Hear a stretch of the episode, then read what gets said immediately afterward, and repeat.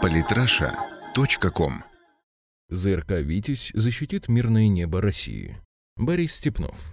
Начальник отдела зенитно-ракетных войск командования войск ПВО и ПРО воздушно-космических сил РФ Сергей Бабаков сообщает о ходе разработки ЗРК С-350 «Витязь». Сейчас близится к завершению производства опытного образца, проводятся предварительные испытания. Я уверен, что эта система поступит в войска в установленные сроки. Зенитный ракетный комплекс средней дальности С-350 начинали разрабатывать в 2007 году, но в результате кризиса запланированное на 2012 год принятие системы на вооружение не состоялось. Изделие окончательно дорабатывается только сейчас, а показ опытного образца состоялся в 2013 году. Конструктивно ЗРК представляет собой модули, смонтированные на специальном колесном шасси БАС-69092-012. Пункт боевого управления 50К6, многофункциональная РЛС 50Н6 до двух штук в комплексе, самоходная пусковая установка 50П6 до 8 штук. Конфигурация конкретного комплекса зависит от цели и задач обороны и может варьироваться.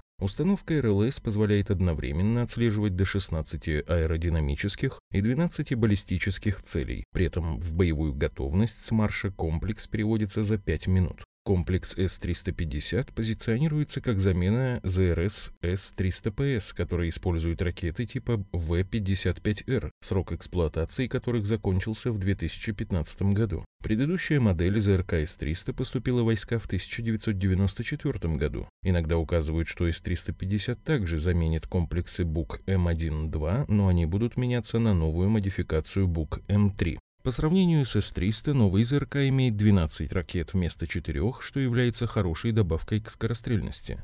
Также увеличено количество каналов отслеживания, изменены многие другие характеристики радиоэлектронной аппаратуры, что позволяет оборонять объекты даже от массированных ударов средств воздушного нападения, включая перспективные в обозримом будущем. Особенностями современного комплекса является возможность работать не только в автономном режиме, но и в составе группировок ПВО с управлением от вышестоящих командных пунктов. Вся боевая работа в этом случае происходит автоматически. От экипажа требуется лишь подготовка и контроль. Цели сбиваются на дальности до 60 км и высоте до 30 км. При этом нижняя граница составляет буквально несколько метров, что позволяет сбивать крылатые ракеты и вертолеты. При наличии нескольких пусковых установок можно наводить до 32 ракет одновременно, что позволяет надежно контролировать воздушное пространство. При этом, насколько можно понять из открытых источников, указанные характеристики относятся к ослабленному экспортному варианту. Например, были сведения, что РЛС-50Н6 может отслеживать до 100 целей. Впрочем, следует отметить, что по имеющимся сведениям в настоящее время комплектация дивизиона имеет недостатки. Евгений Доманцев в армейском вестнике пишет, Текущий состав дивизиона ЗРК С-350 «Витязь» не предусматривает наличие низковысотного обнаружения НВО и специальной вышки 40 В6М для подъема МРЛС 50 Н6А на высоту, позволяющую вести обнаружение и перехват крылатых ракет, вертолетов и ударных БПЛА, которые сейчас представляют куда большую угрозу, нежели в 80-х годах. С-300ПС имеет все средства для этого.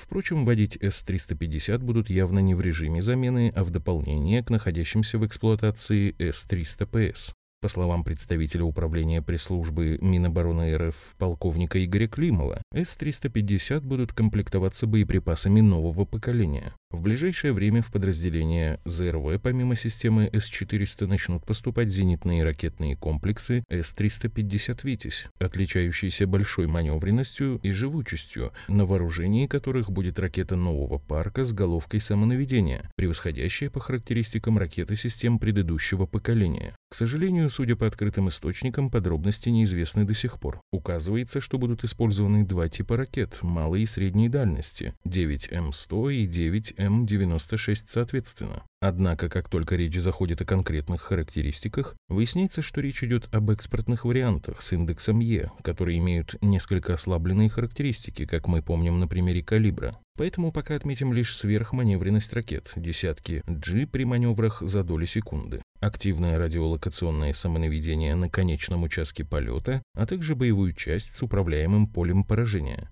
Также пишут, что 9М100 не просто разрушает корпус целей, но и подрывает их боевую часть. Описание механизма опять-таки нигде не встретилось. Как и прежде, используется холодный вертикальный старт. Ракета выбрасывается из контейнера на высоту около 30 метров, и лишь затем она включает маршевый двигатель. Такая система запуска позволяет одинаково эффективно запускать ракеты вне зависимости от положения стартовой установки, так как во время вертикального старта при помощи газодинамической системы ракета разворачивается в сторону цели. Таким образом, ЗРК С-350 «Витязь» весьма качественно дополняет имеющиеся на вооружении С-300, а его характеристики позволят быть эффективными эффективным средством обороны еще долгое время. В заключении стоит отметить комплексное развитие системы ПВО про России. Про БУК М3 недавно на сайте политической России писалось, он будет служить комплексом ближней и средней дальности, а роль комплекса дальней средней дальности займет С-350.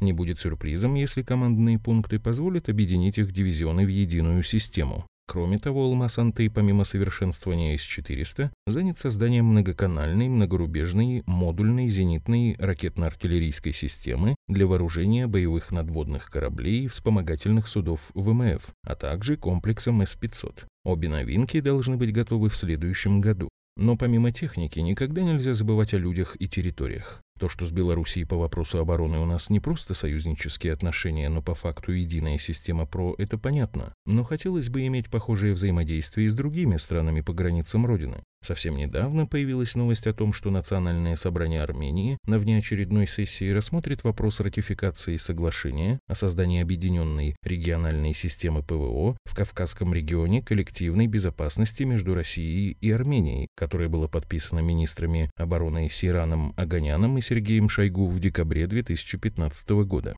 Если данное соглашение все же будет заключено сторонами, то с еще большей уверенностью можно будет говорить, что мирное небо над нашей головой сохранится надолго.